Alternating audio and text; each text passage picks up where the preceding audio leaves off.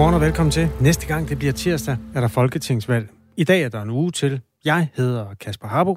Jeg hedder Jakob Grosen. Godmorgen. Godmorgen. En af de historier, vi øh, skal se nærmere på lige om lidt, det er historien om, at kirken skal have lov til at købe jord til grøn omstilling. Det mener biskop i Viborg Stift, Henrik Stubkær. Han siger, at kirken øh, skal kunne købe jord, som ligger i forbindelse af kirkens eksisterende jorder, og det skal så gøre det muligt at opstille store øh, solcelleanlæg eller øh, omlægge til skov på de her områder. Spørgsmålet er så, om det er kirkens opgave at købe jord. Det taler vi med Henrik Stubkær om om få minutter.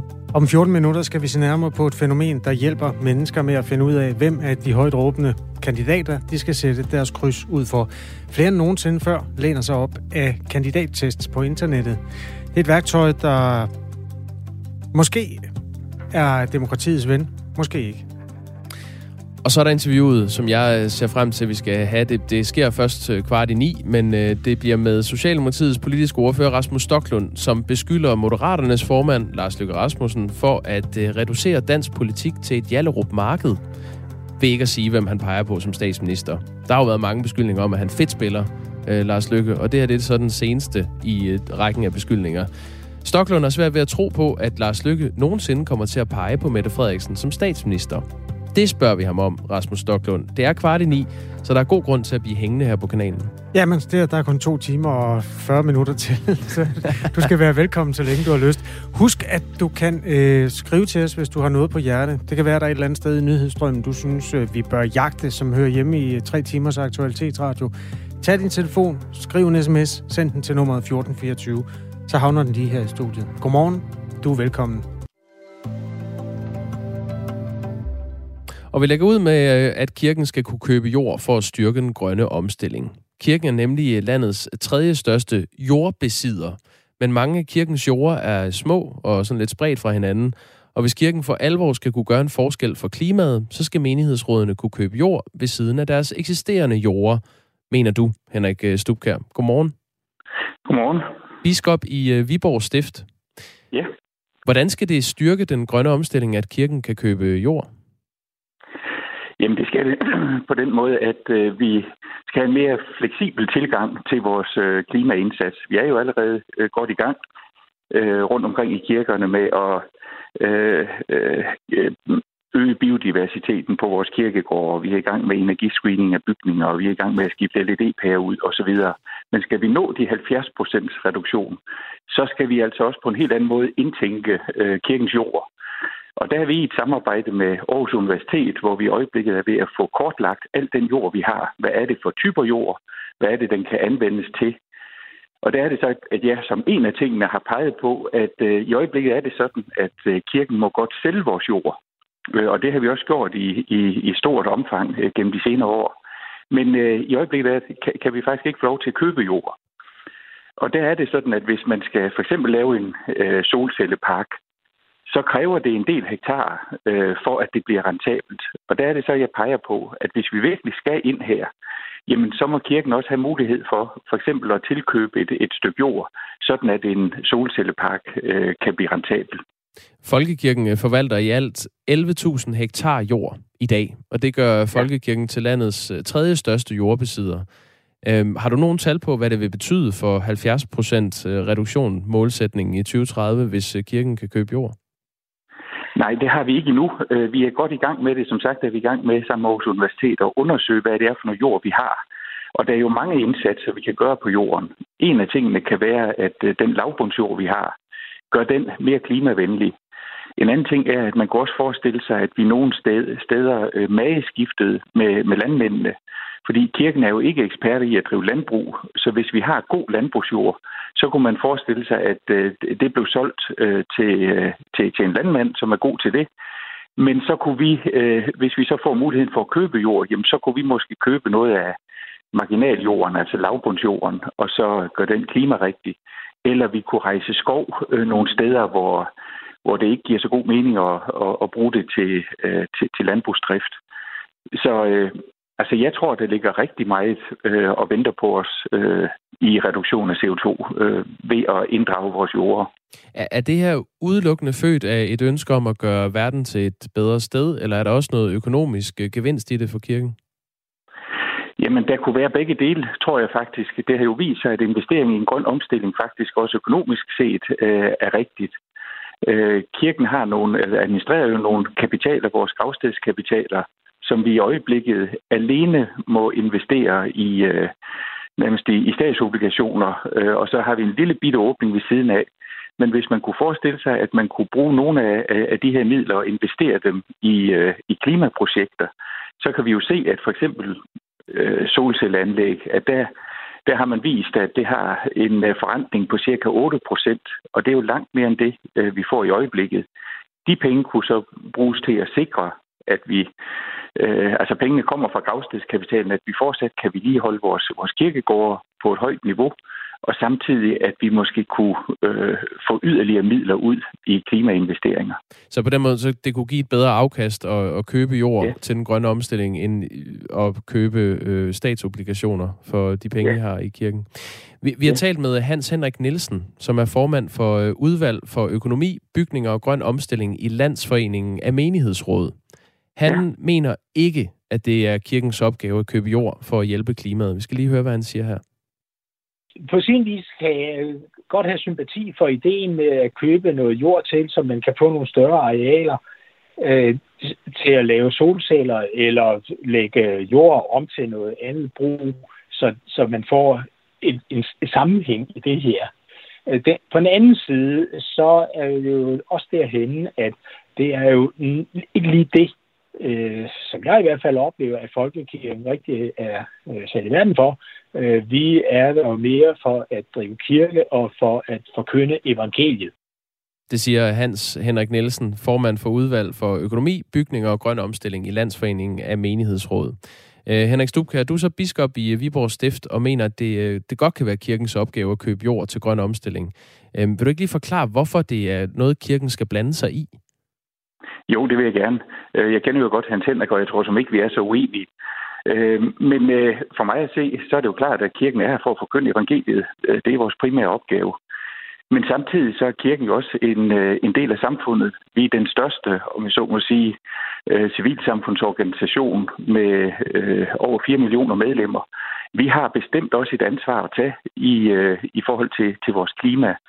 Jeg er tidligere generalsekretær i Folkekirkens Nødhjælp. Jeg har jo gået med bunden i Sydetiopien, der har mistet alt sit kvæg på grund af klimaforandringer. Og jeg har siddet med en præst fra en lille stillehavsø, der hedder Tuvala, øh, som, hvor, hvor de bruger mest af deres energi på at genhuse øh, flere hundrede familier, fordi øen er ved at blive oversvømmet på grund af øh, vandstigning i havene.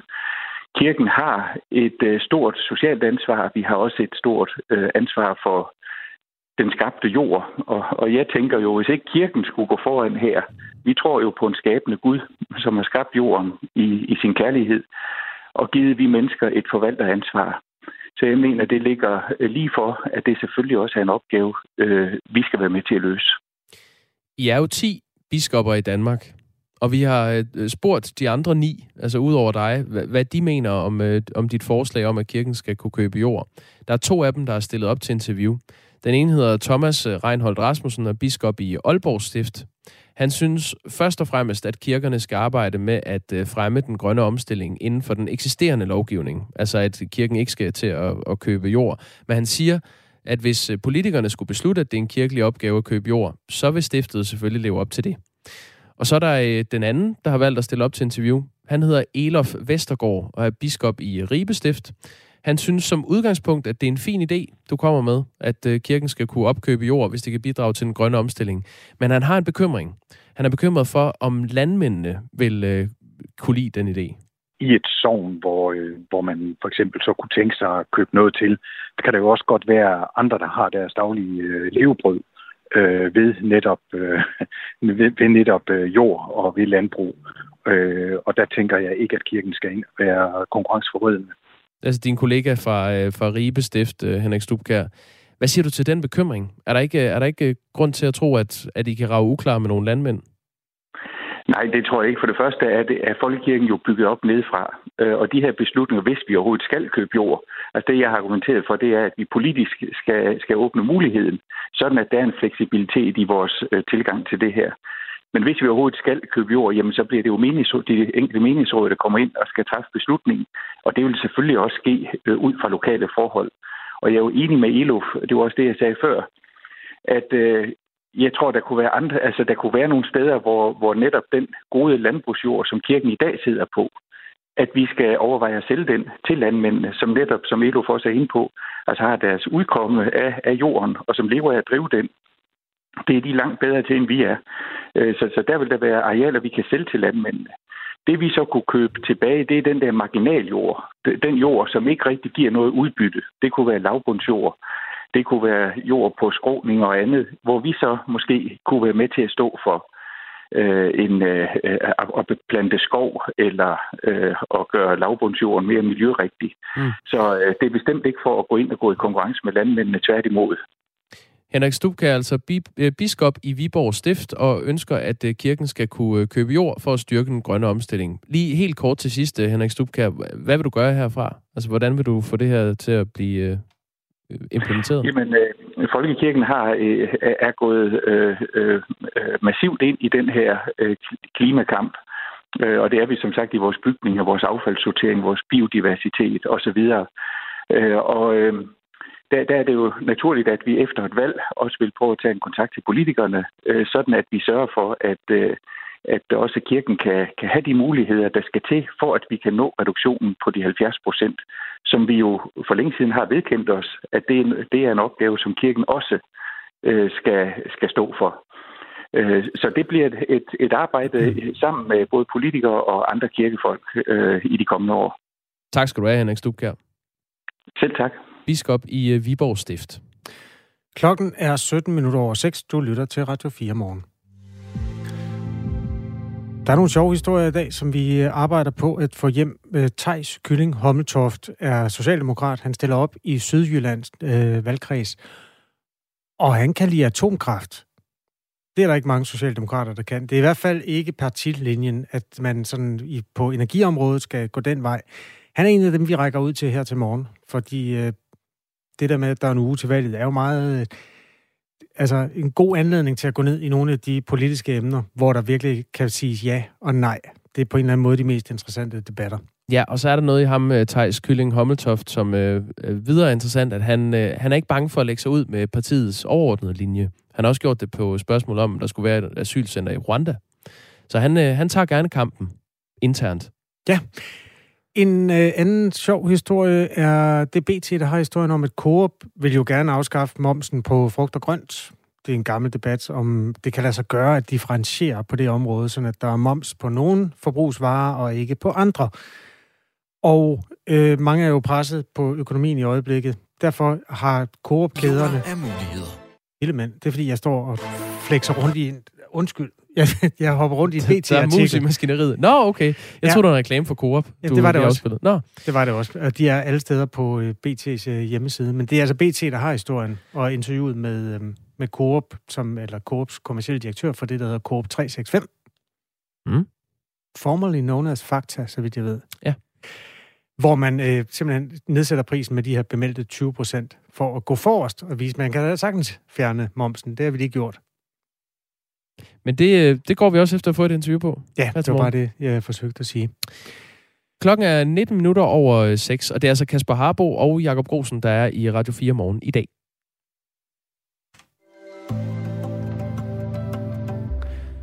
Kandidattest er øh, et redskab, man kan bruge som vælger, hvis man ikke rigtig ved, hvor man skal sætte sit kryds det interessante spørgsmål er selvfølgelig, om kandidaterne også spekulerer i, hvad gør en forvirret vælger. Jeg har været inde og tage en kandidattest for at øh, finde ud af, hvis nu jeg var nordjyde, hvad jeg ikke er, mm. så kunne jeg øh, gå ind og svare neutralt til alle 30 spørgsmål. Og vil der så være en kandidat for mig? Du ved, man får øh, skal der være et modtagecenter for flygtninge i Rwanda? Mm. Skal der pålægges noget øh, afgift på oksekød og kunne du tænke dig nogle flere coronarestriktioner?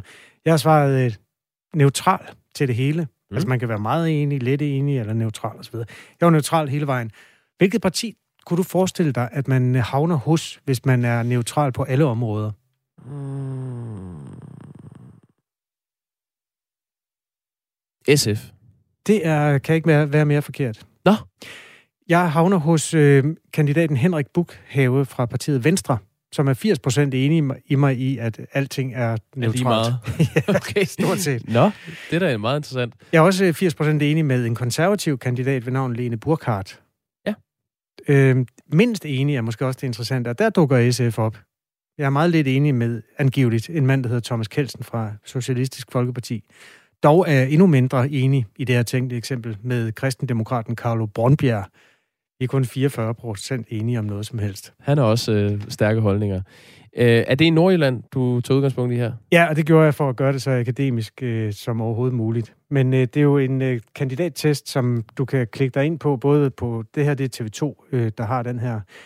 Øh, men de findes jo alle steder. Jysk-Fynske Medier har også en, og der øh, er simpelthen så, øh, så altså alle hidtidige statistikker for brug af det her er væltet. Jysk-Fynske Medier, som ejer en hel masse lokale, regionale dagblade, og en radio, der hedder Radio 4, øh, gennemførte 125.000 tests for øh, søgende mennesker op mod kommunalvalget for to år siden. I år er der allerede opført, øh, allerede gennemført 160.000 kandidattest. Og det hænger simpelthen sammen med, at der er flere end nogensinde før, der sætter sin lid til de her kandidat- og valgtest på nettet. Det, det, går, det går ret hurtigt, og så kan man hurtigt se, okay, det er dem partier, jeg er mest enig i. Så det, det er meget smart, synes jeg. Siger Nita Jacobsen, som vi mødte på gaden i Aarhus, som altså også øh, synes, det er en god ting. Øhm, det her valg øh, lader til at øh, sætte rekord på det her felt. Det spår Mathias Tromborg, der er lektor i statskundskab ved Aarhus Universitet og forsker i demokratisk repræsentation. Blandt andet, hvilken rolle de her valgtest spiller. Godmorgen, Mathias Tromborg. Ja, godmorgen. Hvorfor lader det til, at øh, de her tests slår rekord ved valget i år? Øhm, jamen, det er et godt spørgsmål. Man kan sige, det er en øh, generel trend, både i Danmark og også øh, internationalt, at de her valgtest de bliver mere og mere øh, populære. Øh, men derudover så kan man sige, at, at øh, folk de måske også er mere i tvivl om, hvem de skal stemme på den her gang, og derfor så forsøger de at indhente mere information og, og herunder via øh, valgtests. Dem, der er i tvivl, og som er tilbøjelige til at stemme øh, anderledes end sidst. Hvad betyder valgtest for dem? Jamen, øh, det kan godt få betydning øh, for dem. Øh, I øh, forbindelse med sidste folketingsvalg, der, der lavede jeg en analyse på det her med min øh, kollega Andreas øh, Albertsen, øh, og vi fandt, at øh, tvivlere, det er dem, der bliver påvirket i særlig høj grad. Øh, de bliver altså påvirket mere end dem, som ligesom har en bedre formodning om, hvem de vil stemme på, før de tager en øh, valgtest. Og, og, øh, og der er jo som sagt rigtig mange, der tager de her valgtests. Øh, sidste gang var det mere end 60 procent af vælgerne, som sagde, at de tog en valgtest. Øh, så, så det kan godt få stor betydning. Når jeg spørger til tvivlerne og partivandrene, så er det fordi, at prognoser viser, at næsten halvdelen af os danskere, der er stemmeberettiget, vil finde et andet sted at sætte krydset i forhold til sidste gang. Det viser en analyse af meningsmålinger, som Kasper Møller Hansen fra Københavns Universitet, professor i statskundskab, har lavet. Hvis man så retter sig efter de her test, øh, er der så, hvad skal man sige, en tendens i det? Altså, hvor, hvor havner magten, hvis alle gik efter de her test? Øh, ja, det, det er også øh, et, øh, et godt øh, spørgsmål. Altså man, man kan sige, at formålet med de her valgtest, det er jo, at, at man bliver anbefalet kandidater eller, eller partier, som man rent faktisk er enige med. Så man kan sige, at hvis de virker, som de skal, øh, så gør det, at, øh, at folk de stemmer på, på, simpelthen på, på politikere, som de er mere enige med, end, end de politikere, de ellers ville øh, have stemt på. Men vi ved ikke, om, om de virker endnu. Øh, og det er faktisk præcis det spørgsmål, øh, som jeg har tænkt mig øh, blandt andet at beskæftige mig med her i, i de kommende år. Jeg tog testen i et, meget tænkt eksempel for øh, Nordjyllands valgkreds, hvor jeg ikke bor, ja. men øh, også for, at jeg ikke risikerer at flashe en eller anden holdning, som jeg kommer til at fortryde. Så jeg svaret øh, neutralt til alle de der spørgsmål. Afgift på oksekød og coronarestriktioner. Hele måde. Jeg bare svaret totalt neutral. Og så kan jeg se, at øh, der er en venstremand, der hedder Henrik Bukhave, der er lige noget for mig. Jeg kan ikke lade være med at tænke på, om han øh, spekulerer i, at øh, der er mange, der ikke rigtig ved, hvad de mener. Øh, ja, det, øh, det kan man jo godt øh, frygte, altså med andre ord, at, at politikerne ligesom forsøger at game det her ja. øh, øh system. Øhm, kan de det? Men, men jamen det kan, ja, men man kan sige, det, altså man kan jo, man kan jo sige alt muligt, øh, at man står for alt muligt, men det kan man jo også ude i den, i den virkelige verden, og så er det jo, så er det jo op til vælgerne ligesom at, at holde politikerne ansvarlige øh, for de ting, de siger, øh, at de vil gøre, og det, det, det, det gælder jo også en valgtest. Mm, hvad er det, tror du, der gør, altså udover at der, der er flere at vælge imellem, at vi så afgørende, altså som, som befolkning, bruger det her værktøj mere? Øh, jamen, det er jo en, øh, det er jo en, øh, kan man sige, en, en, en nem måde at indsamle en, en, en hulens masse information om en hulens masse øh, kandidater øh, og partier på, og, og, øh, så, så, så det giver mening, og, og især Især når politik det bliver mere og mere øh, komplekst, altså der kommer jo flere og flere øh, partier til, så, så bliver det meget krævende at, at, at, øh, at finde øh, information øh, om alle de muligheder, man har. Øh, og, og det kan man gøre på en hurtig måde med de her valgtests. Tak skal du have, Mathias Tromborg, lektor i statskundskab ved Aarhus Universitet, som altså forsker i demokratisk repræsentation, blandt andet hvilken rolle de her valgtest spiller. Er du en af dem, der bruger dem, så giv lige lyd. Alexander har faktisk allerede skrevet til os. Han holder til i, Silkeborg. Jeg brugte kandidattesten som et forsikringsværktøj. Det parti, jeg ønskede at stemme på, var også det parti, kandidattesten sagde, jeg var mest enig med. Så det var helt fint. Kærlig hilsen, Alexander. Herligt. øhm, Mariemme skriver, jeg har desværre ikke stemmeret, men det har min søn. Jeg ønsker, han stemmer rødt, og hans far blåt. Han vil til gengæld stemme blankt. What to do? Og det er en lille diplomatisk fyr, vi har der. Så kunne man jo øh, bede ham om at tage en kandidattest. Det kunne man da godt. Øh, jeg sad og googlede, mens du øh, lavede det her interview, Kasper. Ja, tak. Nordjyske.dk, det fine medie, har lavet en gennemgang af, øh, de har taget DR's og TV2's øh, kandidattest, og så har de fundet ud af, hvem er den største nej-hat i hele Danmark. Okay. Det er øh, Jonas Urt Jensen fra hvilket parti? Han har sagt nej til alt. Altså, han vil ikke have Rwanda, han vil ikke have Han er grundlæggende bare uenig. Okay. Jamen, han er da nok fra SF så. Nej, han er fra Liberal Alliance. Er han det? Ja, og øh, den øh, sureste, eller ja, det er han faktisk, for han bruger den sure smiley mest i DR's test, ja. er Carsten Skov Petersen, Læsø-politiker fra... Ingen idé. Det konservative Folkeparti. Okay. Øhm, til gengæld er den største ja-hat. Det tror jeg godt, du gæt. Hvilket parti er han fra? Han er fra Alternativet. Ja. tak skal du have. Ja. Niklas Gedsi uh, Larsen er din mand på tinge, hvis du uh, er glad for alt. Klokken er 6.28. Vi uh, laver lige et lille stykke videnskab på kandidattestene. Husk, du kan skrive til os på nummer 1424, hvis du har inputs. Vi kan lige nu at runde det faktum, at Søren Pape er dømt færdig som statsministerkandidat. Du ser helt overrasket ud. Af hvem? Af Søren Gade Nå. fra Venstre. Der har jo været et internt blot hundeslagsmål, og øh, Søren Gade øh, fra Venstre, han sagde i går sådan her til øh, DR. Jeg ser, at det står mellem to personer. Det står mellem Mette Frederiksen, vores statsminister, eller formanden for Danmarks Liberale Parti, Jakob Ellemann Jensen. Og derfor er det vigtigt, set fra min stol, at øh, Jakob Ellemann står lidt mere i egen ret og alene her den kommende uge, så han også blandt vælgerne fremstår helt tydeligt som det borgerlige bud på Danmarks næste statsminister. En opsigtsvækkende melding fra en venstremand. Det er ret interessant, for han siger jo også dermed, de skal ikke holde flere pressemøder sammen. De lavede et sindssygt kikset pressemøde, hvor de sad med solen i øjnene i sidste uge. Det var og mildt sagt. Øh, og altså, ja, så det, det, det blå flertal øh, fortoner sig jo noget, og det er måske det, så en gade, han så ligesom prøver at rette op på der. Øh, relateret til det var Lars Lykke ude i går og sige, at nu skal de bare erkende, at Blå Blok har tabt. Nu gider han ikke høre mere på Venstre og Søren Pape, der, øh, der taler om, at, øh, at de vil gerne have en blå regering. Det kommer ikke til at ske. Erkend nu, at de har tabt. Lars Løkke Rasmussen, han har fundet sig en ny, sådan lidt Kim Larsen-agtig attitude i dansk politik. Altså, der var en gang, hvor, altså særligt da han var statsminister, skulle han være lidt forsigtig med, hvor fræk han var. Mm. Nu, nu kan alt på en eller anden måde lade sig gøre. Ja, det er rigtigt set. Han er faktisk emne i den interview lidt senere med Rasmus Stoklund fra Socialdemokraterne. Ja, det er så Rasmus Stoklund, der mener, at øh, Lars Løkke reducerer dansk politik til et jallerup marked, når han ikke vil sige, hvem han peger på som statsminister. Okay, øh, der er valg om nu. Radio 4 Morgen er selvfølgelig i opvarmningshumør, men der er også andre historier. Blandt andet et stykke med greenwashing efter nyhederne. Øh, vi kan lige nå den her sms fra Frank før nyhederne. Man har jo ikke erhvervet sig en selvstændig mening ved at anvende en kandidattest. Klokken er halv syv.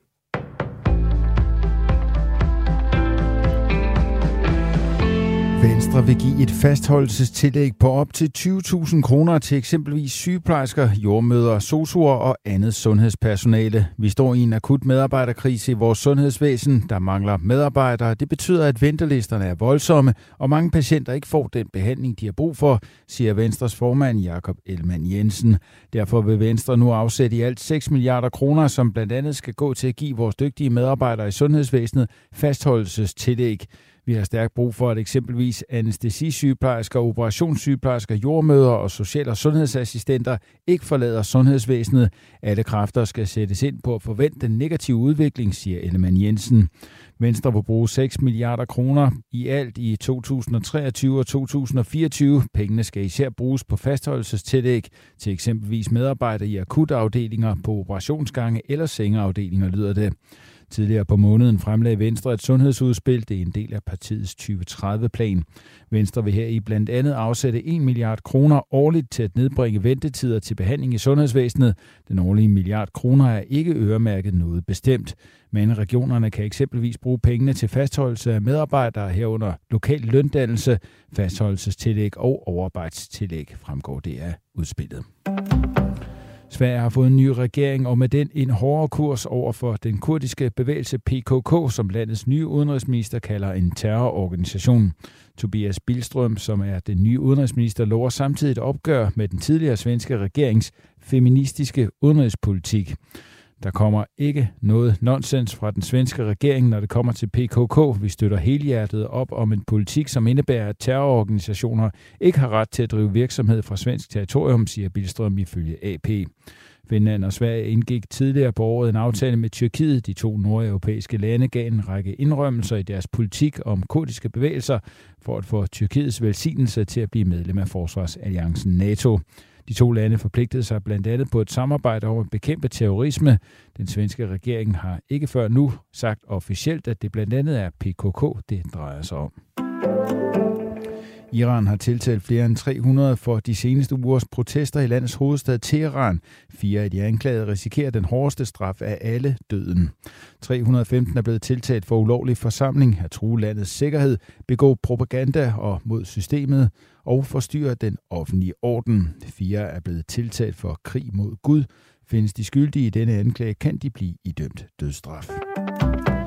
For anden gang på to år bliver Danmark ramt af en delvis solformørkelse, og vi skal føle os en lille smule heldige, i hvert fald hvis man spørger astrofysikere på Planetarium i København, Cecilia Sand Nordholm. Det sker kun højst to gange om året, øhm, og så er det meget, meget sjældent, at vi kan se det her fra Danmark, øh, fordi man, en solformørkelse kan kun ses fra et meget, meget lille område på jorden ad gangen.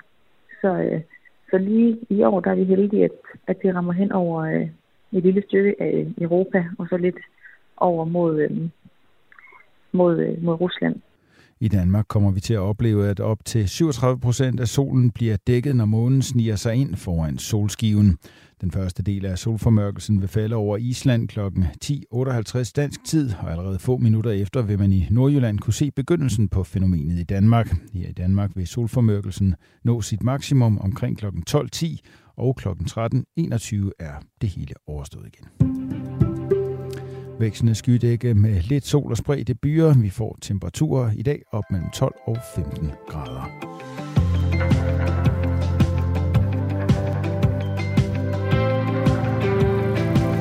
Hej Radio 4.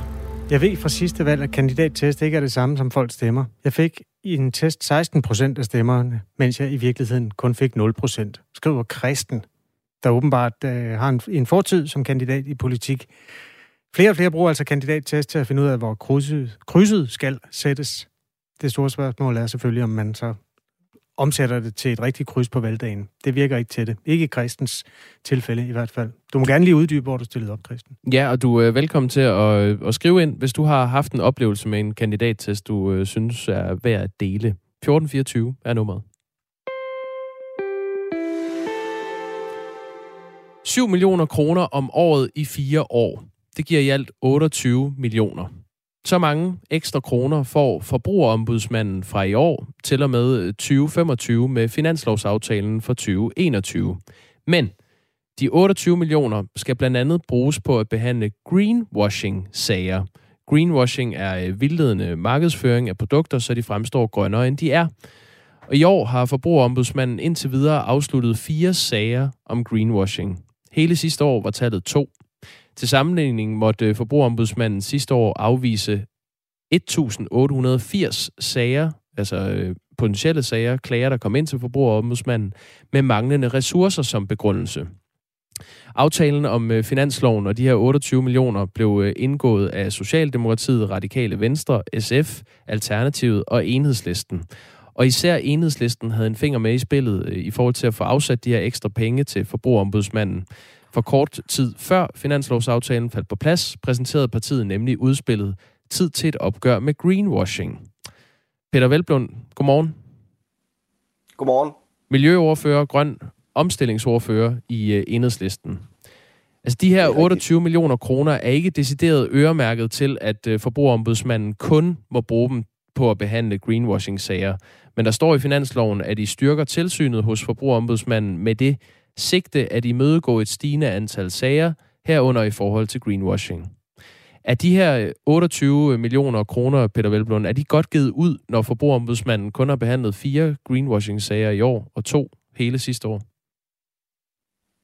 Ja, jeg synes jo også, at jeres historie understreger, at der er brug for flere øh, ressourcer til, øh, til forbrugerombudsmanden. Og når vi havde fokus på greenwashing, var det jo blandt andet, fordi både Forbrugerrådet Tænk og, og Greenpeace gjorde opmærksom på, at der var et øh, stigende problem i forhold til, til greenwashing, og det ikke var et særligt fokus hos øh, forbrugerombudsmanden tidligere. Øh, så derfor i forbindelse med, at vi fik tilført flere midler, øh, var det vigtigt, at der også var et fokus i forhold til, til greenwashing. Og det er jo netop fordi, vi har set øh, en række af sager, hvor, hvor øh, især i, i de her tider, hvor, hvor alle er opmærksom på, at, øh, at det er nødvendigt med, med, med den grønne omstilling, øh, at der, der er, er firmaer, som anpriser deres produkter, altså det kan være solcreme eller benzin eller fødevareprodukter eller andet, øh, og at der derfor er brug for et særligt fokus der. Og så tror jeg bare også, det er vigtigt at understrege, at, at i forbindelse med greenwashing, er det, at vi fik tilført yderligere midler til forbrugerombudsmanden, øh, sådan set kun det første, men, men, øh, men store skridt øh, frem mod et, øh, et, et, øh, øh, nogle bedre vilkår for at se virksomheder efter i sømmene, fordi det er jo sådan med, hvis det for eksempel er fødevarevirksomheder, så overlader øh, forbrugerombudsmanden klagen over til Fødevarestyrelsen, som så skal vurdere, øh, om der kan rejses en bødesag, og der ligger nogle begrænsninger i forhold til bødestørrelse over hos, øh, hos Fødevarestyrelsen. Så der, der er flere ting, vi skal, vi skal kigge på i forhold til det, fordi det er nødvendigt med en indsats i forhold til greenwashing. Mm. Øh, men det er da klart, at det afgørende i forhold til det her er at få afsat flere midler til, til forbrugerombudsmanden.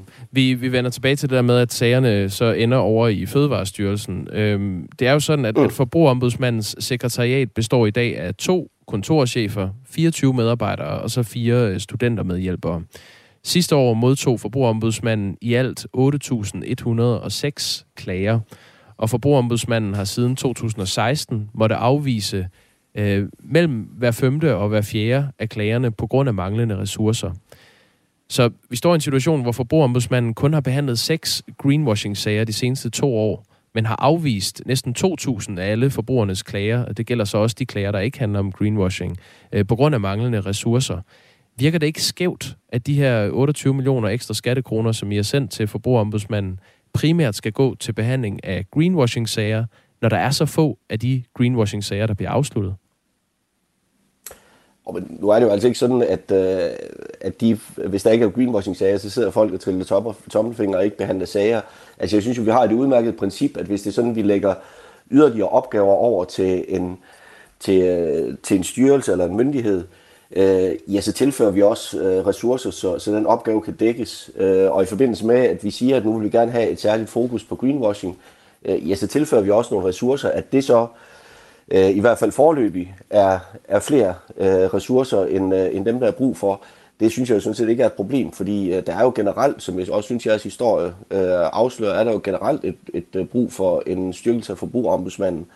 Så, så set fra mit perspektiv handler det her om, at vi får styrket forbrugerombudsmanden, øh, samtidig med, at vi også beder dem om at have et, øh, et yderligere fokus på, på greenwashing, som jo blandt andet har været et, et ønske både for Forbrugerrådet Tænk og, og for Greenpeace. Mener du ligefrem, at der er brug for flere ressourcer øh, til forbrugerombudsmanden, så de kan behandle de her greenwashing-sager?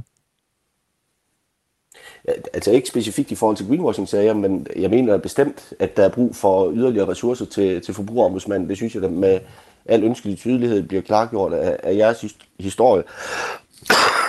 Undskyld. Det gør ikke noget.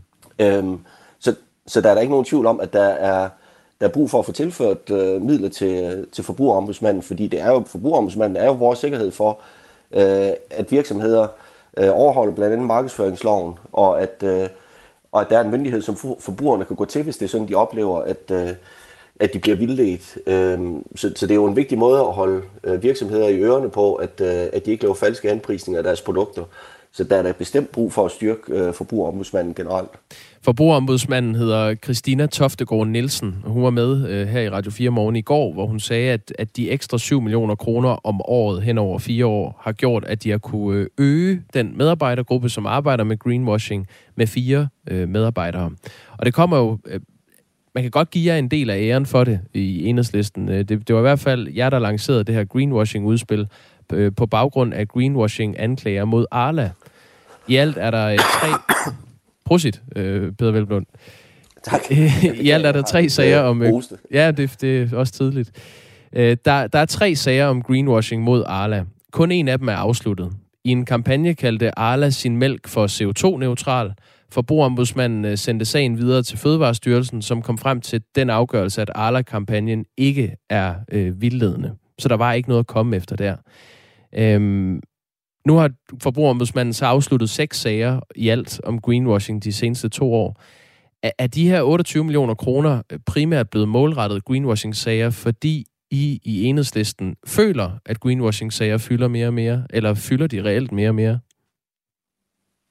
Nej, altså det er jo med baggrund i, at øh, altså både, som jeg sagde tidligere, både Greenpeace og, og Forbrugerrådet Tænk øh, gjorde opmærksom på, at der var behov for et opgør med øh, greenwashing, fordi man oplever et, øh, et stigende problem i forhold til det.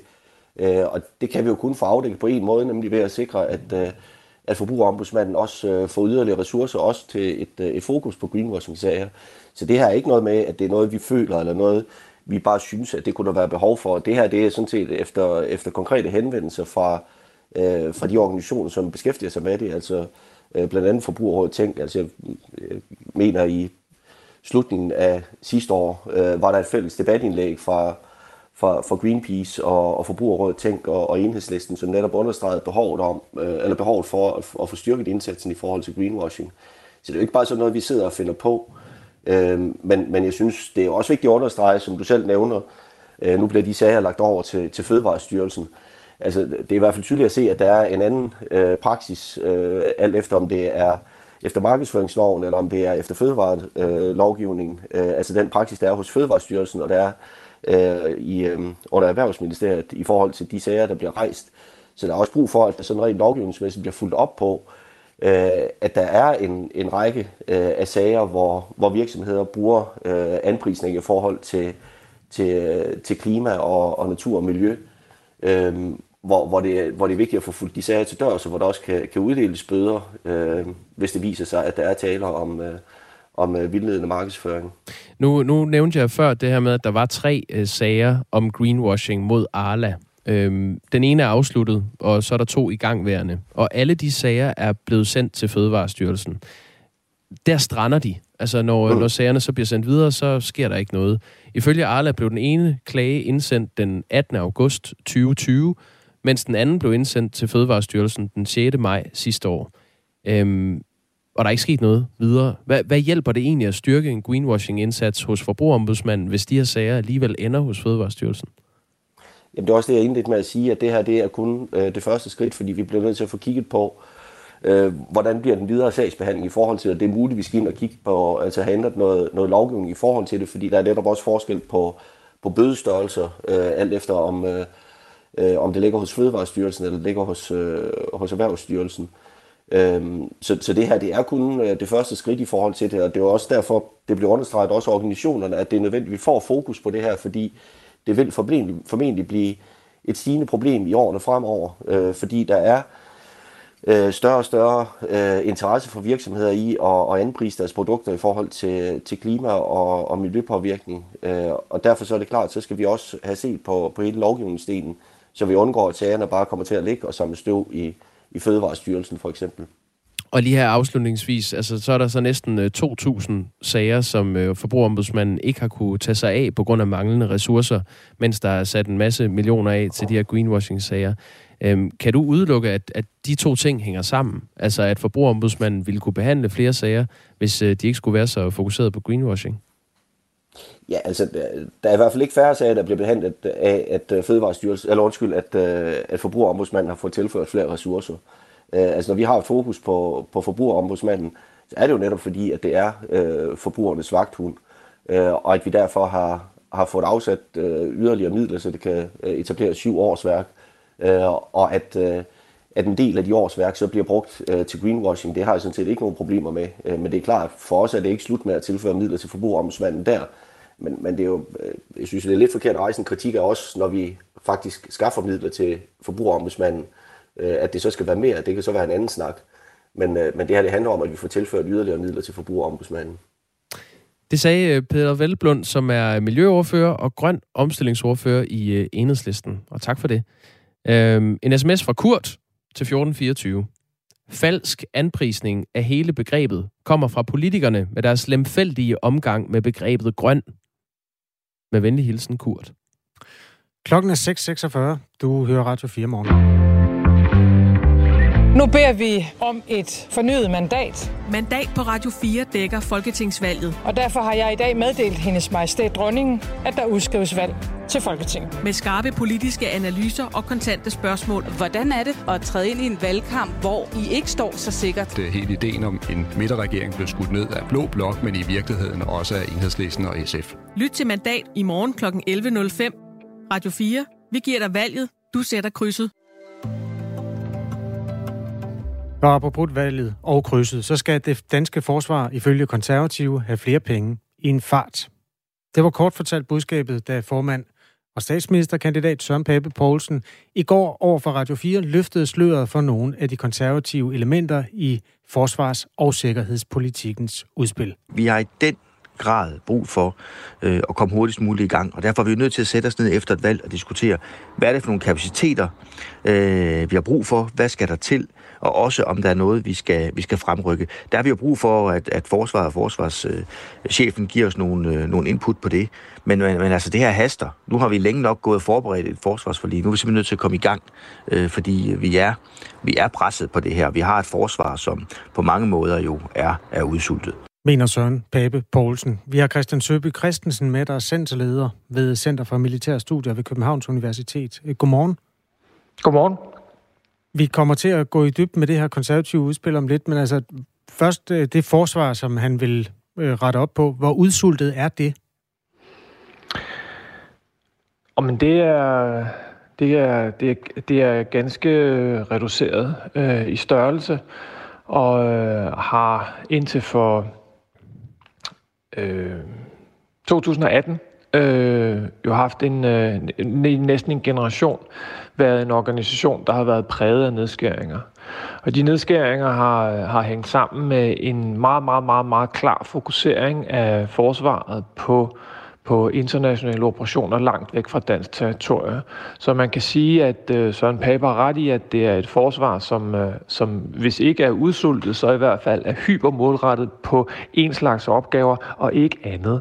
Øh, så man skal nu både gøre forsvaret større og gøre det klar til at kunne nogle andre ting, end det har brugt de sidste 30 år på.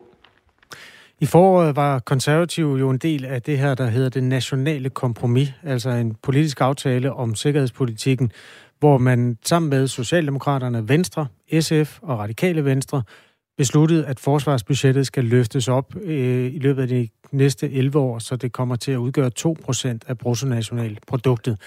I det her nye øh, forsvars- og sikkerhedspolitiske udspil fra konservative foreslår partiet så, at alle de her førnævnte aftalepartier, som står bag det nationale øh, kompromis, genbesøger det med det meget brugte politiske ord. Altså, de tager det op til forhandling igen for at se, om det fortsat er hensigtsmæssigt, og om det kan gå stærkere. øh, Søren Pape siger sådan her. Nej, jeg har mange ønsker. Jeg har mange ønsker, at det skal ske meget, meget øh, øh, hurtigere i løbet af ganske få år, men det skal også være realistisk. Og derfor er vi nødt til at tale med forsvarschefen om, hvad er realistisk? Hvad kan vi sætte øh, i værk? Øh, kan vi sætte noget i værk øh, tidligere? Hvad siger vores øh, partnere? Hvad kan vi gøre sammen med dem? Men selvfølgelig også, hvordan får vi økonomien til at, til at hænge sammen. Så hvis man kan finde 2% af bruttonationalproduktet og sende dem til forsvarschefen i morgen, øh, vil det så give nogen mening?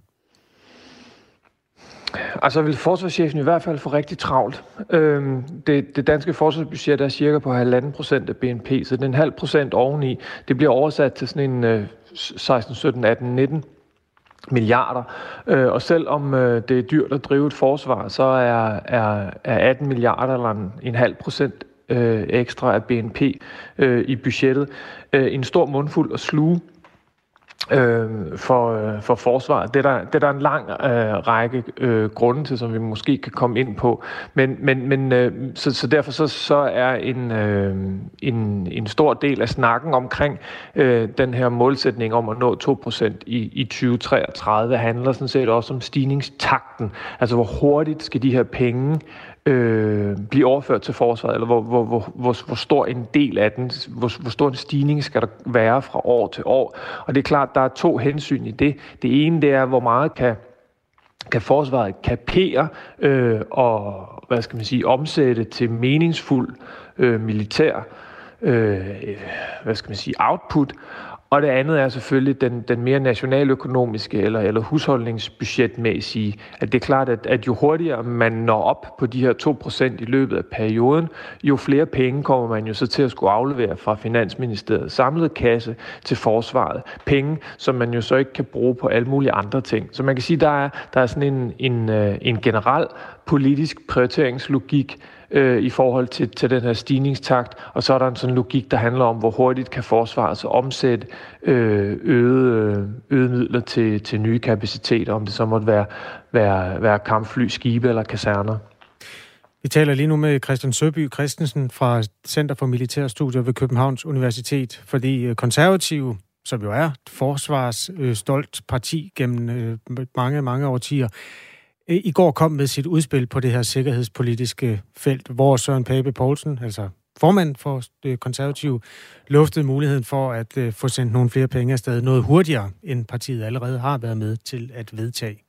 Christian Søby Christensen, det, det kan måske komme lidt bag på nogen, øh, når du siger det højt. Altså, det drejer sig om, at man øger budgettet med, hvad der svarer til en tredjedel, og, og dermed skulle man så få et udsultet næsten øh, ukampdygtigt forsvar til at blive en, en vellykket her. Hvordan kan det lade sig gøre? Ja, så det er jo så også det hele øvelsen øh, går ud på. Og der, hvad, der er rigtig mange ting, der skal, der skal, der skal falde på plads øh, i den rigtige rækkefølge, hvis man skal løse den opgave øh, bedst muligt. Jeg tror, en, en, en, en væsentlig pointe, hvis man fortsætter med, din, med, din, med dit billede omkring øh, et udsultet forsvar, det er jo, når, når, når hvad hedder det, i, i filmen, når folk går øh, gennem ørkenen og er udsultet, så skal de også passe på med at spise alt for meget mad hurtigt, fordi så kan deres fordøjelsessystem simpelthen ikke øh, kapere den store mængde mad, som de så lige pludselig får, når de kommer frem til oasen. Og det samme gør sig lidt gældende for forsvaret, at, at organisationen er øh, ikke gearet til at modtage og fordøje øh, så store øh, ressourcer. Det er en organisation, der har været indrettet på at spare igennem 30 år. Det er nemmere at spare, end det er at bruge penge. Så det vil sige, at i første omgang, så handler det om, at forsvaret skal øh, tænke over og planlægge og finde ud af, hvad er, det for nogle, hvad er det for nogle ting, man vil have, hvad er det for nogle kapaciteter, man vil fokusere på. Og det handler selvfølgelig både om, hvad forsvaret øh, kan og vil, men det er jo også en politisk prioritering. Så derfor så er det rigtigt, som Søren Pape siger, at forsvarschefen han skal melde noget ud til politikerne, men politikerne bliver også nødt til at melde noget ud til forsvarschefen i forhold til, hvad er det for nogle retninger og rammer, de gerne vil have, at han i samarbejde med resten af forsvaret skulle udvikle forsvaret til. Når man så er blevet enige om, hvor hvad hedder det, sigtelinjen øh, skal gå hen af, så handler det så faktisk fra, fra mit perspektiv i første omgang om at gøre forsvarets hvad skal man sige, fordøjelsessystem stort nok til, at de kan fordøje de her midler. Det handler blandt andet om at styrke øh, indkøbsorganisationen, altså den organisation i forsvaret, som køber ting. Det er klart, at hvis du skal købe en masse militært udstyr, som skal igennem en eller anden form for udbudsproces, så skal du have nogle, øh, nogle, øh, nogle militærfolk ansat, som skal kunne pege på, hvad er det, det bedste militære udstyr i forhold til de penge, der er til rådighed. Så skal du have nogle udbudsjurister, der kan sørge for, at du kan strikke et udbud sammen. Og hvis ikke din indkøbsorganisation er stor nok til, at den faktisk kan håndtere og købe de ting, du skal bruge, hvis ikke din, din, øh, den organisation, som bygger dine kaserner, er stærk nok til, at den hurtigt kan få udbygget kasernerne, så er det sådan set ligegyldigt, hvor mange penge du har øh, til at købe udstyr og til at udstyre nye soldater. Hvis du ikke har, øh, hvad skal man sige, de organisatoriske muskler til at gøre det, så nytter det ikke noget. Og det er derfor, at øh, man kan være lidt bekymret i forhold til, hvor hurtigt forsvaret vil kunne bruge de penge, som politikerne så stiller til rådighed for dem. Forsvaret er allerede på nuværende tidspunkt bagud med at øh, implementere de beslutninger, som blev øh, vedtaget i forbindelse med det nuværende forsvarsforlig. Så man kan sige, hvis, øh, hvis, hvis, hvis de relativt beskedende øh, investeringer er svære for forsvaret at få implementeret, så kan man godt have en bekymring i forhold til at skubbe implementeringstakten af det næste, de næste bevillinger, som er markant større relativt set, skubbe dem alt for meget øh, til venstre på kalenderen, hvis man kan sige det på den måde. Okay. Nu ved jeg godt, du ikke er politisk redaktør eller sådan noget, men bare lige afslutningsvis. Tror du mere, det er valgkamp, end det er sådan real sikkerhedspolitik, det her?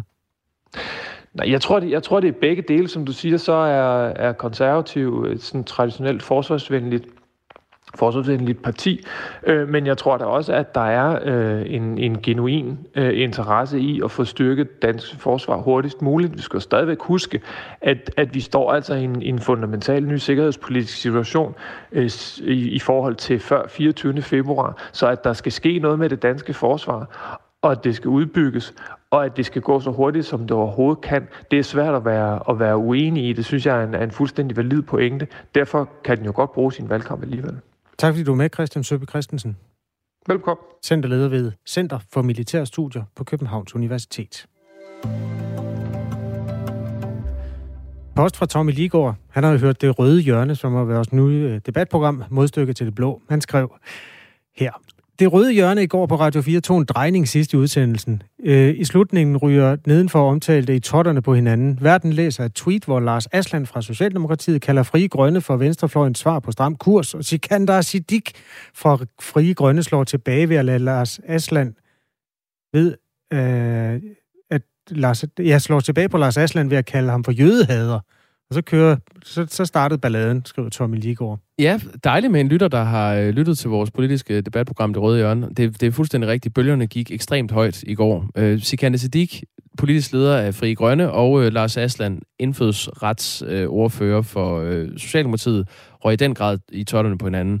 Det var i, i kølvandet på en diskussion om, øh, at øh, der er næsten 10 procent faktisk over 10 procent af borgerne i Danmark, der ikke har adgang til stemmeboksen, fordi de ikke har et dansk statsborgerskab. Og til det siger Sikane Siddiq, at det er demokratisk apartheid. Okay. Øh, og så, så kører den ellers derfra. Og så kommer de til at tale om, den diskussion går over i, om, øh, om partierne selv er medvirkende til at skabe for store diskussioner internt, øh, tegne billedet af, er jeg enig med dig, eller er jeg ikke enig med dig, for unuanceret og for hårdt op. Og det er der, Kasper Dahl øh, så slår ned på Lars Aslands Facebook-side. Det er meget godt refereret, Jacob, men der er halvanden minut til nyhederne. Kan vi nå at høre noget af det så? Øhm, vi kan nå at høre lige starten af det, og så kan så... vi øh, eventuelt pause det og tage det andet på den anden side. Yes, det gør vi. Lars Asland, nu, jeg står her med nogle øh, print fra din mm. Twitter-profil, eller må bare lige prøve at læse højt. Det her det er fra øh, 8. august. Lars Aslands øh, Twitter-profil, der skriver du fri grønne, parentes venstrefløjens svar på stram kurs. Nu tror jeg faktisk, det var dem, der startede med at, med at angribe mig, og det var altså grund til, at jeg skrev det, fordi at, øh, at, at jeg synes, der var meget det samme, og jeg synes, at Frie Grønne er enormt optaget af hudfarve, brune danskere og hvide danskere. Så derfor skrev jeg det, men, øh, men Frie Grønne er i hvert fald et parti, der selv kan, kan give igen. Lars Asland, du skriver også det så lidt øh, nyere, det er den 20. september, der skriver du, selvfølgelig går Frie Grønne ikke sammen med Alternativet. Der er lige så lidt grønt i det parti, altså Frie Grønne, som der er demokrati i den demokratiske republik Kongo. Ja, det mener jeg også. Altså, jeg mener, at, at, at, at uh, Frie Grønne er primært et, et minoritetsparti, og det sagde Sikander også. Hvis, uh, hvis der bare var flere, der fik, så ville de sikkert få et, et bedre valg. Men tror du, den her retorik og den her omtale er nogen, som du jo dybest set burde være i blok med, og som på et tidspunkt, må man formode, hvis de skulle ramme de 2%, kunne komme til at pege, når de nu er færdige med at pege på, på Maja Villadsen som kongelig undersøger, kunne komme til at pege på Mette Frederiksen. Tror du ikke, at, det er noget, der sådan er med til at, at polarisere diskussionen altså, derude? Nu skal jeg sidde og kalde vores politik for apartheid to gange, så altså, den, den tænker jeg, at de er lige så gode om øh, selv. Kan du pause den der? Ja, øh, ja. Ja, så pauser vi den der, for så kommer øh, Sikane på banen, og det er her, det virkelig eksploderer. Skal vi ikke øh, lade det være en cliffhanger? Du lytter til Radio 4 morgen, nu med Cliffhanger. Nyhederne her til morgen er med Thomas Sand